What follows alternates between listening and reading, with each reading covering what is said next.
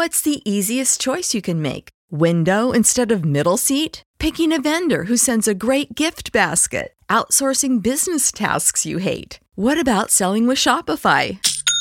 Whether you're selling a little or a lot, Shopify helps you do your thing, however you cha-ching. Shopify is the global commerce platform that helps you sell at every stage of your business. From the launch your online shop stage to the first real life store stage, all the way to the did we just hit a million orders stage. Shopify's there to help you grow. Whether you're selling scented soap or offering outdoor outfits, Shopify helps you sell. Wherever and whatever you're selling, Shopify's got you covered. Sign up for a $1 per month trial period at shopify.com slash try. Go to shopify.com slash try now to grow your business, no matter what stage you're in. Shopify.com slash try.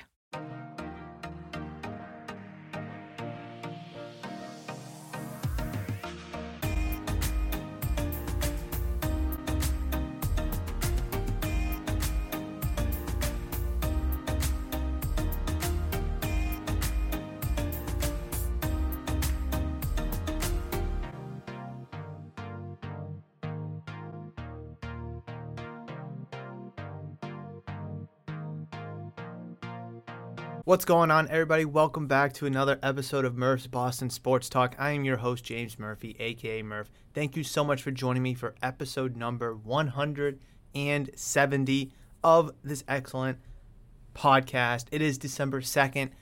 Arguably, I think it is my favorite month of the year, December. Obviously, we have Christmas and the holidays, New Year's, we have my birthday, football's in full swing, obviously, with the playoff push basketball and hockey are in full swings. Hopefully, baseball and you know that off season can kind of pick back up and just give us a lot of groundbreaking, earth-shattering news with the baseball winter meetings coming up the beginning of next week, or actually all of next week, I should say. So just a really good time for me. Love, love, love December. Besides the cold weather, you guys know how I feel about that. But that is neither here nor there. We have oh my, I don't even know what to call this episode and the potential rant that I'm more often than not going to go on here. And I'm just going to full throttle the Patriots in this episode. I really am. Listen, the Bruins are playing absolutely fantastic. The Celtics are playing absolutely fantastic. There's no way about that. No way around that. But what more can I say that I, uh, that I've already said? Tatum's playing well, Smart's playing well, Brown's playing well. Horford just got a two year extension. Rob Williams is coming back, but the team's already doing so good without him. Then you got the Bruins. The offense is clicking, the defense is clicking, the goaltending is looking really solid, you know, after Swayman's coming back. It's not like there's a lot of adversity as of now, knock on wood, with these teams. So, besides good, good, good, what can I say about them? So, you know, there's not a lot of sensitive topics or debatable topics or truly conversational topics for these teams, you know, regards to the Bruins and the Celtics. So that's why here in this episode, I'm going to completely full throttle the Patriots because it is an absolute disgrace the type of product we're getting from the New England Patriots. An absolute disgrace on what we're getting from them. And us as fans deserve better. And I'm not trying to say, you know, we're not getting good fan service. The team itself is shooting itself in its own foot, right? Now, a lot of people want to just kind of point that mag. You know what? Before I get into that, before I get into my reasons and my logic and my line of thinking here, again, thank you guys so much for clicking on the video. If you're watching this on YouTube, please make sure you like, comment, and subscribe. If you're listening to this episode on audio only platforms such as Spotify, Google Podcast, Apple Podcast, Amazon Music, Stitcher, Radio Public, wherever you listen to your podcast, you can find Murph's Boston Sports Talk. So I would really appreciate the download, the listen, and of course, you enjoying this episode. But without further ado, is is everybody sitting down? Are you buckled in? Are you strapped in? Because what we saw last week against Minnesota Vikings, which we've already talked about, you know, we were able to sit down and you know refreshingly talk about that game, although it was a loss. But again, against a potential Final Four team in the Vikings, you know, who are arguably the best team in the NFC. Obviously, you have the Eagles there that would say otherwise, but you can make an argument for the for the Vikings. And you played very well. And you were just a few plays short. Okay, good thing to build off of going into a big week against a divisional opponent who again is probably on that same level of a deep playoff aspiration. Again, a Final Four team, Super Bowl aspiration, very good defense, though banged up, good offense. A lot to carry on from Thanksgiving to this game. And again, it's not like you have a short week going from Sunday to Thursday. You had Thursday to Thursday. So you had a full week of rest, preparation, practice, and all that good stuff in lieu of this game against the Bills. So there is no excuses. There is not a single excuse. You looked good against the Vikings, although you lost. You had a lot to build off of to go into this game. Now, yes, Justin Jefferson and Stefon Diggs are completely different uh, wide receivers. Kirk Cousins and Josh Allen, completely different quarterbacks. The defenses for the Vikings and the Bills are completely different in their own right. The run game, Dalvin Cook and Devin Singletary, completely different running backs. So, yes, the two teams are different, yes. However, when you look so good against the Vikings and you were in some positions to win, how could you have fallen off the rails so far? You know, after this game, after losing 24 to 10. Well, I'll tell you this one thing right here, right now, is I even said this in the podcast last week. The Vikings defense, although it is good, it is not as good as the Buffalo Bills. Buffalo Bills, even though they're not 100% healthy, and they won't be, they're much better. It's just that's a fact. They're much better than the Minnesota Vikings. Now, if you want to look at the offense of these two teams and say tick for tack, punch for punch, pound for pound, they're relatively similar, fine, go ahead. Again, Kirk Cousins, Josh Allen, completely different. Jefferson and Diggs, they're different. Cook and Singletary, they're different. Hockenson and Knox, they're different. You know, the O lines are different, whatever. But, you know, you could relatively say the offenses are similar, but the defenses are completely worlds apart. But again, you still looked good against the Vikings, but you completely fell off the rails. There was so much to feed off of last week. Mac Jones looked good. He almost threw for 400 yards. Clean game, no interceptions. We were able to see some good play from Nelson Agholor. Rhamondre Stevenson, both in the run and the pass game, looked exceptional. Hunter Henry was, you know, catching some balls, although he should have had two touchdowns, but he had one. It was a lot to feed off of. Where did that go? Again, the the insane. I don't want to say insane because I mean they did give up ten points, but I mean it's not that hard because I have tons of offensive metrics that I want to get into in a second. But I just want to kind of just clear my chest of immediate thoughts about this game and how frustrating it is because you were in you were never really in a position to win this game but you were in several positions to keep the game close within reaching distance. You really were. I mean at worst going into halftime the score was 17 to 7 it could have been 17 to 10 but that nick folk field goal fell short. Okay so be it. Third quarter defense looked good gave up no points actually forced the bills to punt a lot um, in the second half. I think what three times they were able to punt, which they punted for the first time in like two and a half years or whatever it is against you guys. So, they, you were able to stop the offense. You were able to slow them down, but your offense wasn't able to do anything. wasn't able to click. Why? The same exact reasons why I've been sitting here saying that this Patriots team is not good. No weapons I mean, you do have a run game with Rhamondre Stevenson, but he was, I don't want to say he was bottled up. He had 10 carries, 54 yards, 5.4 average, but they kind of bottled him up a little bit because the 5 point, uh, the 5.4 average really good. However, he was essentially neutralized in the passing game. And you didn't want to absolutely just force feed him because he is honestly your only weapon. He is your only good weapon. And Rhamondre Stevenson, as good as he is, he's not that guy just yet. Not yet. He's not. The poor play by the offensive line, I can't stress enough how bad it was. It looked good last week.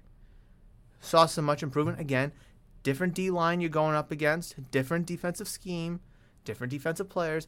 but still a lot to take away from the offensive line. You kept the pocket clean last week and allowing Mac Jones to really look downfield and make those throws, allowing him to throw for 382 yards. That was a big key for Mac Jones and his success and the offensive success last week was the clean pocket. Last year when Mac Jones had a good pocket, he threw for 4,000 yards, uh, 20 something touchdowns and made the Pro Bowl. I mean, he was really good last year with essentially the same weapons as he does this year, obviously with the exception of Tyquan Thornton and DeVante Parker. Everyone is relatively the same from last year to this year, offensively, besides those two guys. But the offense looked way better last year. Why? Because he had time to throw. He had a pocket. He didn't have to take the snap one, two, maybe, maybe two seconds, and either have to uh, get out of the pocket, move up in the pocket, evade the sack, or take the sack, or throw the ball away. I mean, there's too much going on. And again, could you blame him for not being able to process it fast enough? I mean, I guess you could, but I'm not because there was countless times last night where that pocket did collapse under two seconds, and he was still able to make some some decent throws. Some were completed, some were not. It's just a simple fact. Any good quarterback can thrive with a good offensive line. Not any good quarterback can thrive with a bad offensive line. I mean, Patrick Mahomes in the 2020 Super Bowl against the Buccaneers, you could even say that whole playoff run. You know, as good as Patrick Mahomes is, he showed signs of struggle. Why? Because of a poor offensive line. Now, I'm not trying to compare Mac Jones and Patrick Mahomes, but again, you could see a similar correlation that bad offensive line, poor play. Now, Patrick Mahomes is in a completely different world in terms of skill and talent level than Mac Jones. So he was still able to make plays and still able to perform at a high level. But look at Patrick Mahomes now when he does have an offensive line and he does have protection, allowing him to go through his reads, whether to scramble to pick up the first down or to chuck the ball 50 yards down the field or find um, like Travis Kelce on a five yard curl route that's all he does, or Juju doing like a little 10 yard in or out. He has time to read the defense, to go through his progression, to make a good throw.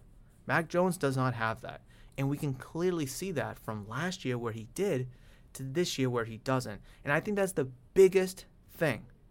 Biggest thing. Before Mac Jones got injured, the offensive line wasn't looking good. It was really underperforming. Mac Jones gets injured, of course, because of the poor offensive line, right?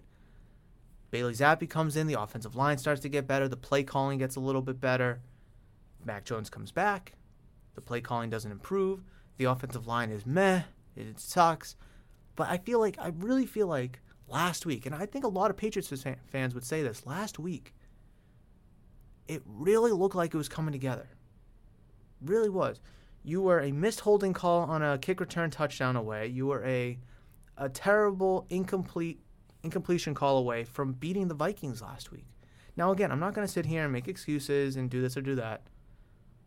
But still, you were that close. And it looked like you were putting the pieces or you had put the pieces in the right spot for this year, uh, for the rest of this year to make a playoff run, to go against the Bills and beat the Bills, to go against the Dolphins and beat the Dolphins, you know, in a couple weeks. But now I just feel like we're back at square one because the offensive line sucks. The weapons suck. They can't catch balls. And I haven't even touched upon it, but the offensive play call reeks. It sucks. You have a defensive guy as your offensive line coach and not formally, but he's your offensive play caller and Matt Patricia.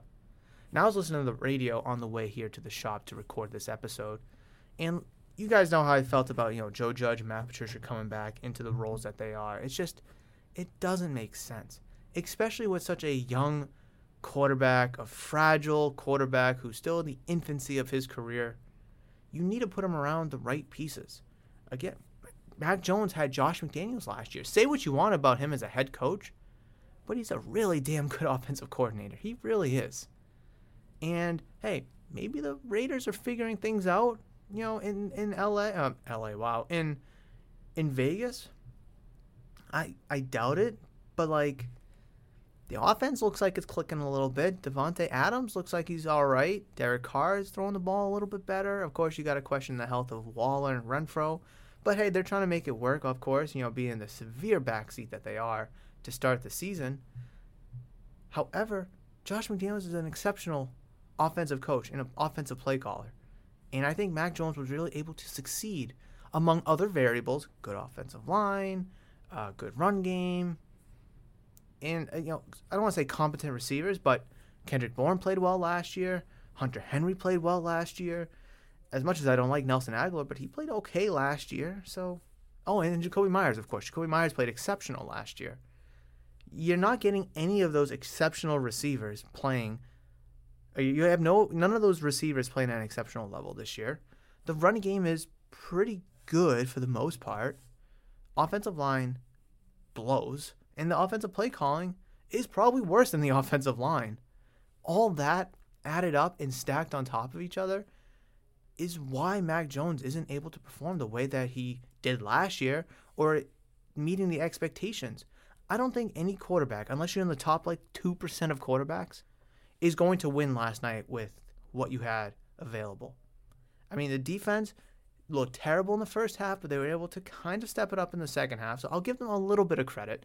24 points allowed to the Buffalo Bills should put you in a conversation to win that game, all things considered. You know, Buffalo Bills, an exceptionally great offense in the league, but to only hold them to 24 points, I think that's pretty good. That, again, should put you in a winnable situation.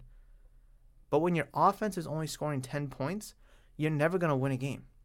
I think there was a stat last night on the telecast saying that the Patriots, when they don't score 17 points this season, are.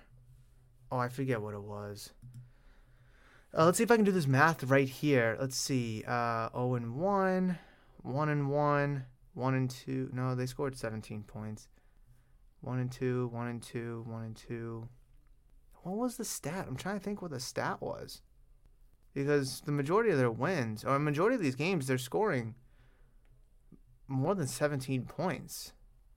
I forget what that stat was. Oh no, I think is that they allowed 17 points. They lose. Okay, so let me look at this. Dolphins 1 and 1, uh, only allowed 14 to the Steelers, so that doesn't count. 0 and 2 because they allowed 37 to the Raiders. 0 and 3, 0 and 3, 0 and 4, 1 and 4, 1 and 4, 1 and 5, 1 and 6. They are 1 and 6.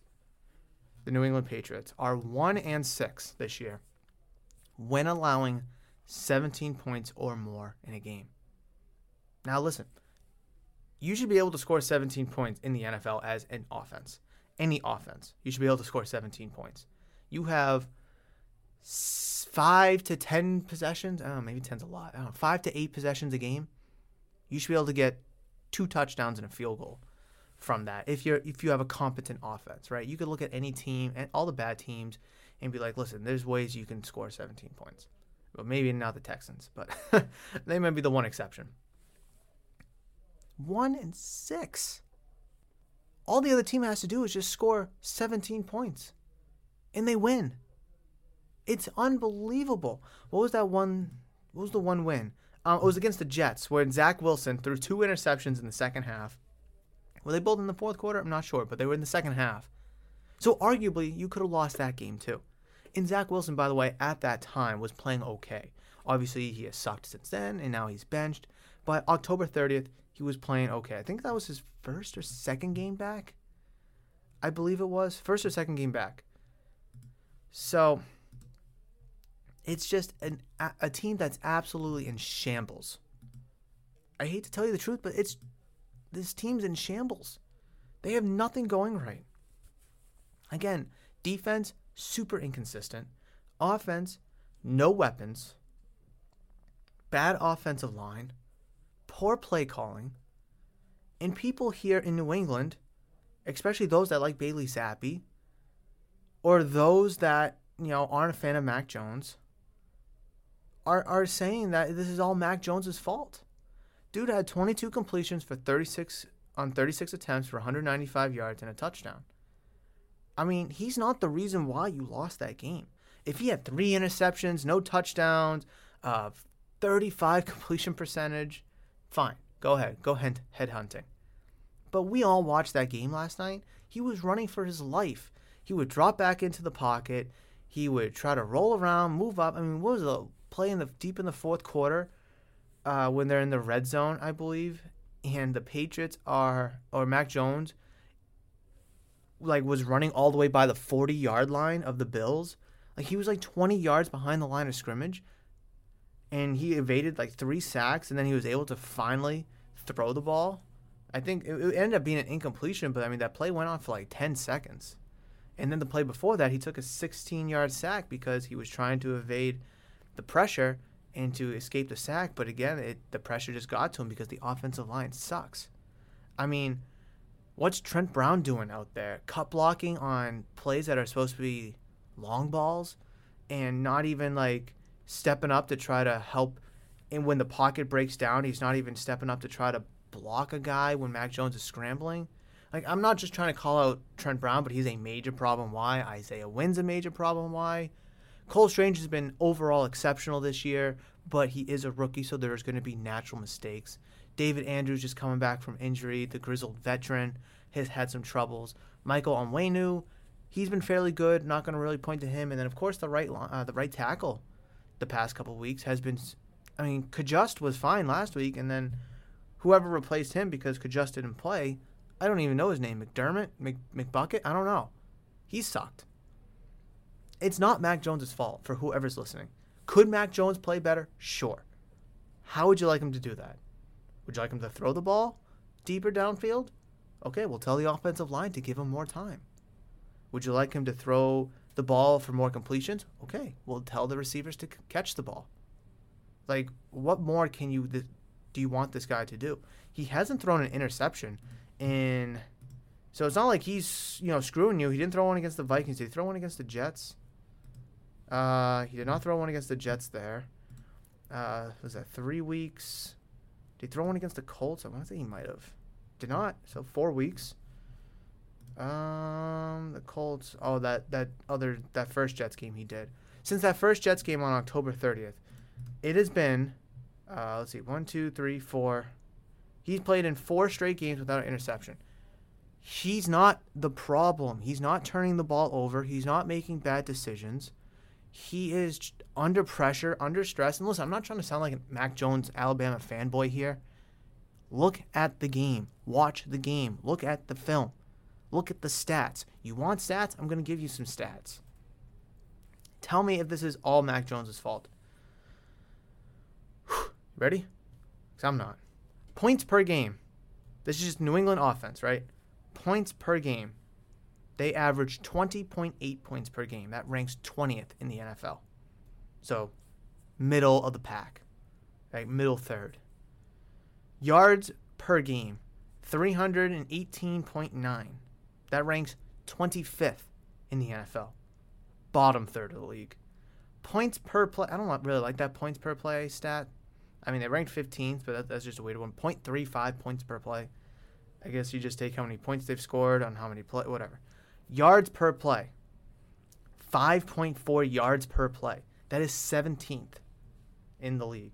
And I'll be honest, Rhamondre Stevenson had 5.4 uh, yards a run, uh, yards a carry last week. I'm sorry, this past week against the Bills. He had 5.1 against the Vikings last week. Let's see what he had. Um, I hate how it does that.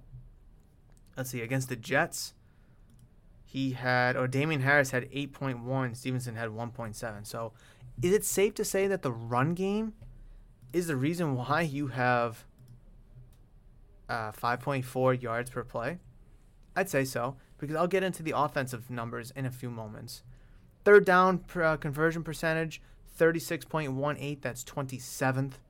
Fourth down conversion 33%, that's 29th. Red zone scoring percentage, touchdown, not a field goal. Red zone touchdown scoring percentage 37 and a half, that's 31%. Touchdowns per game 2.1, that's 25 uh, 25th overall. This team's offense as a whole, rushing, passing, whatever, is a bottom tier offense. Bottom. No matter how you want to look at it, okay? The I'll get into the, the rushing metrics in just a few moments here, but 20th, uh, 20th in points per game, 25th in yards per game, uh, 17th in yards per play. I'll give you that one, but that's probably more rushing than anything. Uh, 27th third down percentage, 29th fourth down percentage, conversion percentage, of course. Red zone touchdown scoring, 31st in the league. Touchdowns per game, 25th in the league. Gross. Gross. This is just offense, guys. I'm not even giving you defense. I probably won't because that's a whole nother conversation for another day, and I think I only have offensive stats here. Uh, rushing, passing, kicking, turnover. Uh, I guess I have some penalties. Penalties is a whole nother thing itself. But I mean, the defense overall really has not been bad. They've been inconsistent, I think, is what I really want to use here. 33 against the Vikings, but 3 against the Jets. 24 against the Bills last week, 3 against the Colts, 17 against the Jets. So, like, they've had good stretches and bad stretches, but it's a team game. Here we go. You ready?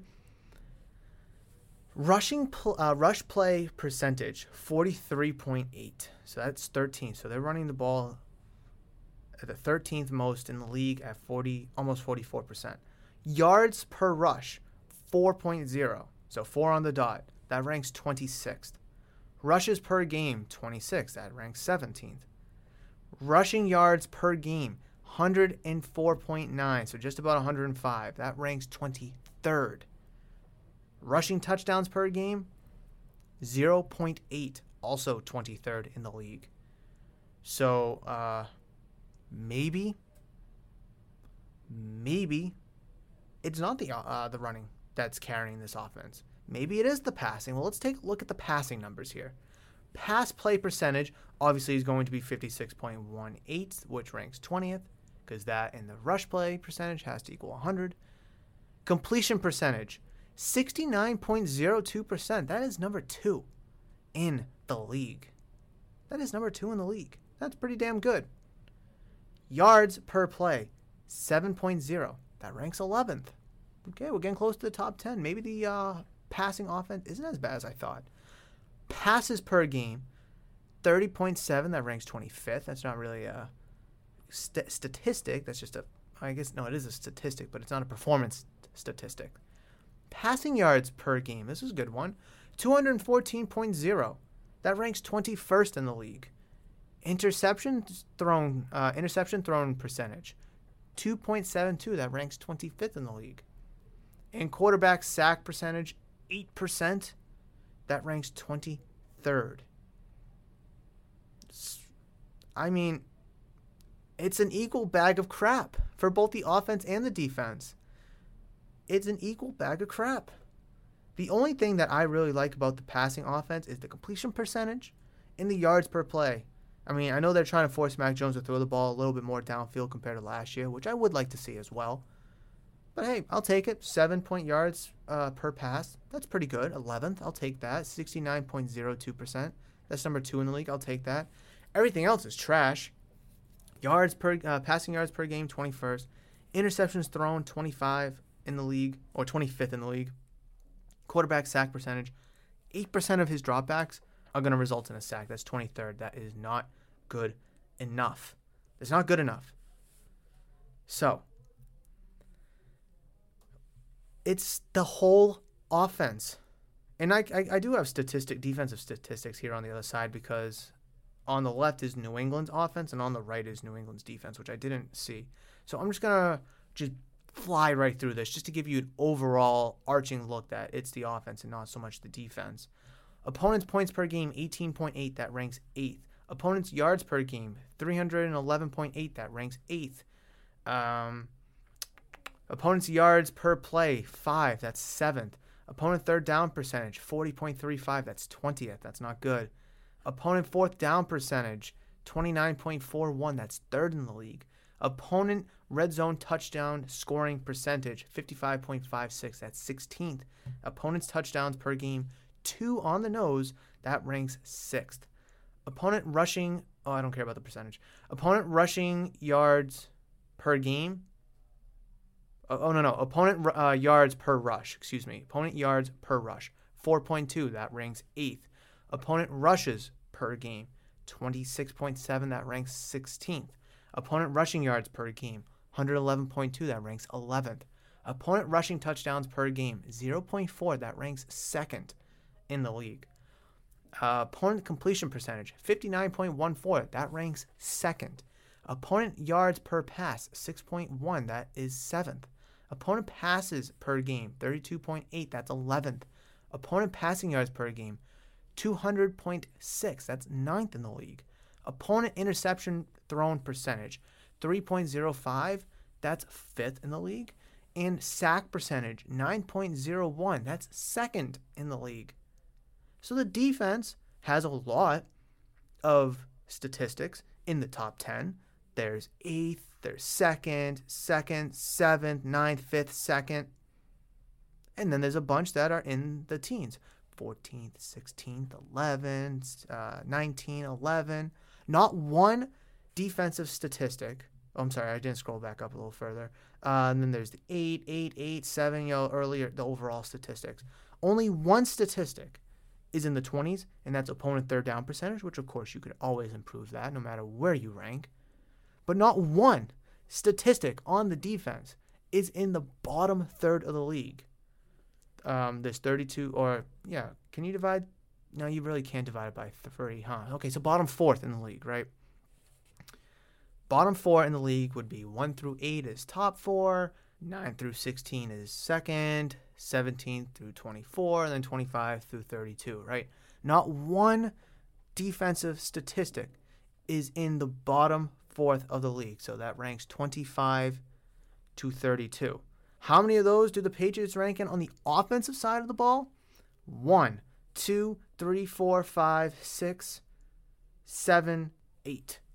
And then there's a bunch of them that were in the low 20s that I didn't count because that would be the third tier if you were divided by four, if that makes sense. I know I'm throwing a bunch of statistics and a bunch of numbers at you and a bunch of percentages and ranks at you, but this really needs to be understood.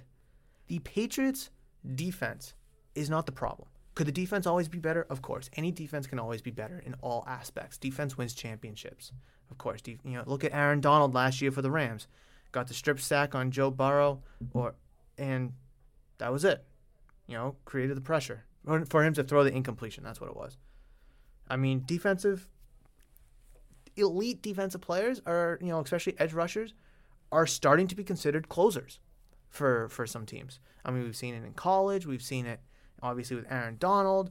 We've seen it just time and time again. Just defenses making big plays. I mean, Patriots and Eagles. Uh, Pete, uh, Tom Brady got strip sacked, you know, in the fourth quarter, late in the fourth quarter, at midfield obviously that really hindered the Patriots' drive, and they had to, yep, you know, stop the Eagles on three straight rushes, get the ball back with no timeouts, and then push the ball downfield with like 30 seconds left, resulting in the Patriots losing that Super Bowl.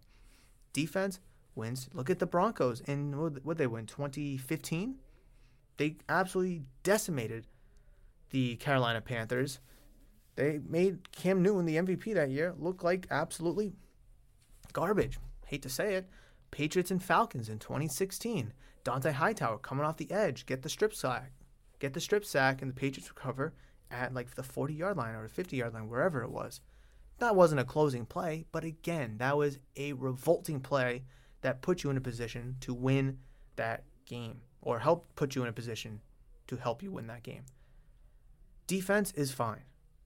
As much as I bag on the defense for the inconsistencies and allowing this and allowing that points, it's not. I mean, when your de- when your offense is going three and out, or having five play drives, and having to punt and put the defense back on the field, the defensive numbers are going to be loaded because they're on the field more. The time of possession last night between the Bills and the Patriots was easily two to one, if not more. I think the Bills may have had had the ball for like 42, 43 minutes out of that whole game.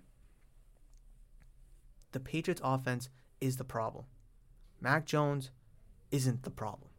Mac Jones isn't also going to fix the problem because he can't do it himself. He needs help, whether it's in the run game, passing game, offensive line, or the offensive play calling. He needs help.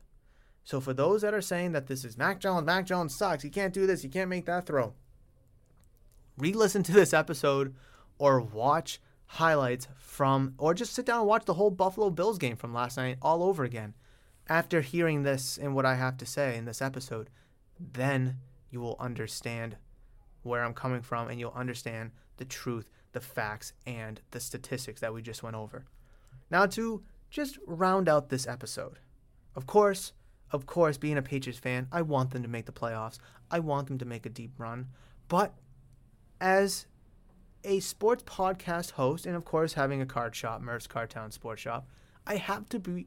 Ow, I just like bit my lip. Ow. I have to be realistic. As much as I want to be optimistic, I have to be realistic. And I've said this since day one. Patriots 6 and 11. 6 and 11. I said 3 and 14 when Mac Jones went in, uh, got hurt, but they played the Lions and the Browns and you know, they whatever. So they're currently 6 and 6. I've gone over the schedule. I went over it last week. Uh, they could beat the Cardinals. Hopefully they can on my birthday. That'd be a nice little gift. Uh, they should be able to beat the Raiders, but I have them losing the Bengals, Dolphins, and the Bills again to wrap up the season. If you couldn't beat the Bills Thursday night, well, I guess it doesn't really matter if it's a Thursday or not because it was still a full week for both of you guys. If you weren't able to beat them at home, you sure as hell aren't going to beat them in Buffalo. Again, unless they have absolutely nothing to play for. They already locked up the number one seed. They already locked up the number two, whatever. That's the only way you end up winning is if they just sit everybody. But where they're now six and six and they have five remaining games left, if they win the next three out of five games, that puts them at nine and eight, hypothetically. I still don't think that's good enough. I really don't. I don't think that's good enough. It, it just can't be good enough. Because you have the Dolphins at eight and three, who are currently second, but that's only because the Bills already played their game today uh, yesterday. You have the Bengals at seven and four, who are right behind the Ravens. So either the Ravens or the Bengals will be obviously the North uh, winner, and then the other will be a wild card team.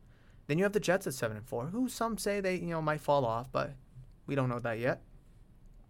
But then you have the Chargers at six and five. All I'm saying, and then you're at six and six. All I'm saying is if you lose eight games this year, you're not getting in. I do not see the Chargers losing three of their next five games. I think they're too talented, despite the coaching and the injuries, whatever. I don't see them losing the next. I'm not even going to look at the schedules. I'm just going to just go into this, you know, how I feel about these teams and what I know about these teams. I don't see the Chargers losing, losing the next three of five games, or I should say three of six games because they haven't. They still have six games remaining. I don't see. Actually, I do kind of see the Jets losing the next three of six games. I, I really do. So let's just take them out of the equation. I don't see the Bengals losing the next three of six games, but they do play the Chiefs this week, so that's going to be a big tell. Even if they lose, I still don't see them losing the next two of five games. I just think they're too good. I think they're now starting to figure it out. Dolphins, I don't see them losing the next three or six games. They're very good. Ravens, I don't think they'll lose the next three or six games. I really don't. Titans, I mean, I'm not biggest Titans fan here, but I just don't see them losing the next three of six games. And then I'm not even going to talk about the Chiefs or the Bills because they're in a class of their own. Is there a chance? Yeah, of course. Okay, fine. Is that what you want me to say? There's a chance that they could make the playoffs. How good is that chance? Oh, I don't feel good about it at all. I really don't. You know, regardless how we feel about the Jets, or regardless what you know what you want to say about the Jets and Zach Wilson and Mike Mike White and all that, they're two games or a game and a half ahead of you. They're going against the Vikings, so let's just call it a loss. They're seven and five. They're still a game ahead of you. It's just, yeah, you have the tiebreakers over them, but at that point, they control their own fate. They control their own destiny. Chargers, who you don't play this year, are a better team than you. It's gonna be tough. You're gonna need two of these teams to fall out. Again, we could all see the Jets falling out, but then you have the Chargers who could slide in. Okay, are the Bengals going to fall out? Are the Dolphins going to fall out? Are the Ravens going to fall out? Titans are the only team that's going to win that South. The Colts are four seven and one, Jags are four four and seven, and the Texans are one nine and one. So the Titans at the very least will probably be the fourth seed in the AFC. So let's not even count them. That's how much of a joke that division is. It's gonna be tough. Listen, I want to be optimistic. I really do. I want to have faith. I want to believe. But that game against the Vikings that you lost really hit you hard. But again, it left you with optimism. The game against the Bills last night just really demoralizing you and resetting you. It's just, oh, if you just had one of those two games, if you just had one of those two games, you'd be right there. You'd be right there. You'd be the eighth team on the bubble, possibly past the Jets because, again, you know, not many people believe in the Jets long term. Or imagine having both of them. You would be seven and what would you be? Seven and four right now. You'd be ahead of the Jets. Uh, I don't know about tiebreakers and such about being ahead of the Bengals or not, but you'd be that six or seven team. Patriots are shooting themselves in the foot. They really are. They're going to be the ones why they don't make the playoffs. It's not because the Chargers are better than you, or the Jets are better than you, or the Bengals are better than you. It's because you can't be better than yourself. What does that mean? We all believe that the Patriots are the super good team because of what we've known for 20 years, right? From 2001 to 2020. Tom Brady, New England Patriots, Bill Belichick, six Super Bowls, all these AFC title games. The list goes on and on and on. And there's still people, whether it's fans or personnel in Gillette Stadium, that still believe in that Patriot way, that Patriot dynasty that we've had for 20 years. And they cannot accept the fact that that is not the case anymore, that you need to move on from that you need to evolve from that moment in time to the new age, the new era of the New England Patriots. And if you keep believing that you can makeshift things with Matt Patricia and Joe Judge and Nelson Agholor and just uh, makeshift in the offense, trading Shaq Mason for a bag of balls, then you're just, you can't win with just the coach. You can't win with just the quarterback. Not not this team, not anymore. If you put Tom Brady on this team right now, he would be able to make it work. And you know what? He damn probably would be making it work. Because he'd be able to make corrections at the line of scrimmage, to keep the tight end in, to keep the running back in, whatever. Hot route this guy, make this play, make that play. We saw it for 20 years. We all know what I'm talking about. Infuriating. It really is. And I didn't even get to the fact when I was talking about, oh, the wide receivers being the issue, the offensive line not protecting, the offensive play calling sucking, is that the Patriots' leading receiver last night. I'll, I'll end on this. I'll end on this. The Patriots' leading receiver last night had two receptions for 51 yards and a touchdown. That was Marcus Jones, who is a cornerback, who is your kick returner, a special teamer. oh my God. That was your leading rusher. Uh, receiver, sorry. I mean, C- Stevenson had six receptions, but 24 yards. Again, he got bottled up. Cornerback, rookie, special teamer was your leading receiver. Congratulations. That's how piss poor this receiving group is right now. Piss poor. Again, I hate being in negative Nancy here. I hate, hate, hate talking so bad about the Patriots. I really, really do. Pains me it's just the truth.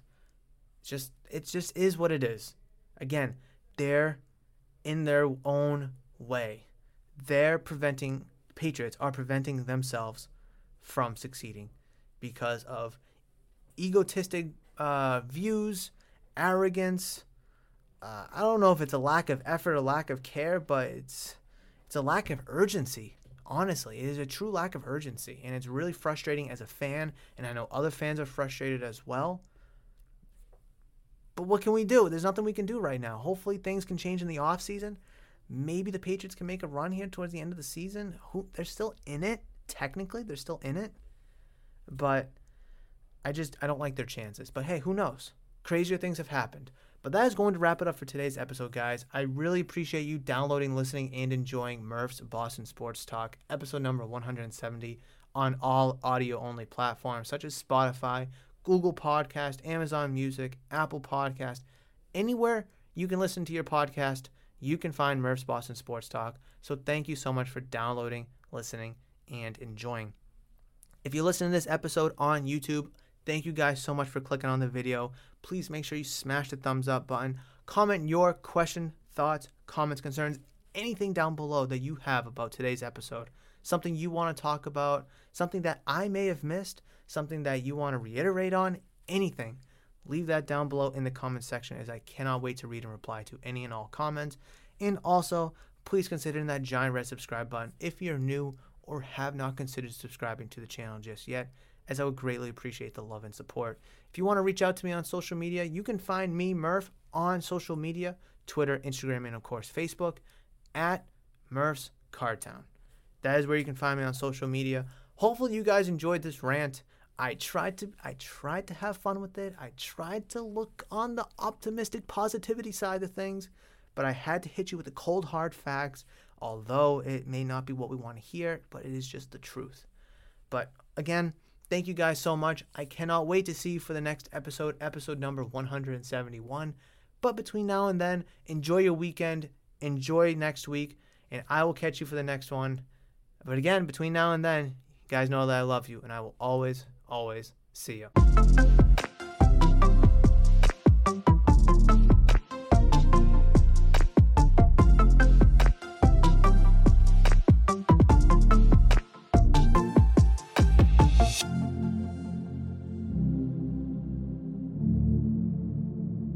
Sick of being upsold at gyms? My guy, you're currently a base member? For $90 more, I can upgrade you to our Shred membership. For 130 more, you'll be a Swole member. And for just $300 more, you'll reach Sweat Platinum. At Planet Fitness, you'll get energy without the upsell. Never pushy, always free fitness training and equipment for every workout. It's fitness that fits your budget. Join Planet Fitness for just $1 down and $10 a month. Cancel anytime. Deal ends Friday, May 10th. See Home Club for details.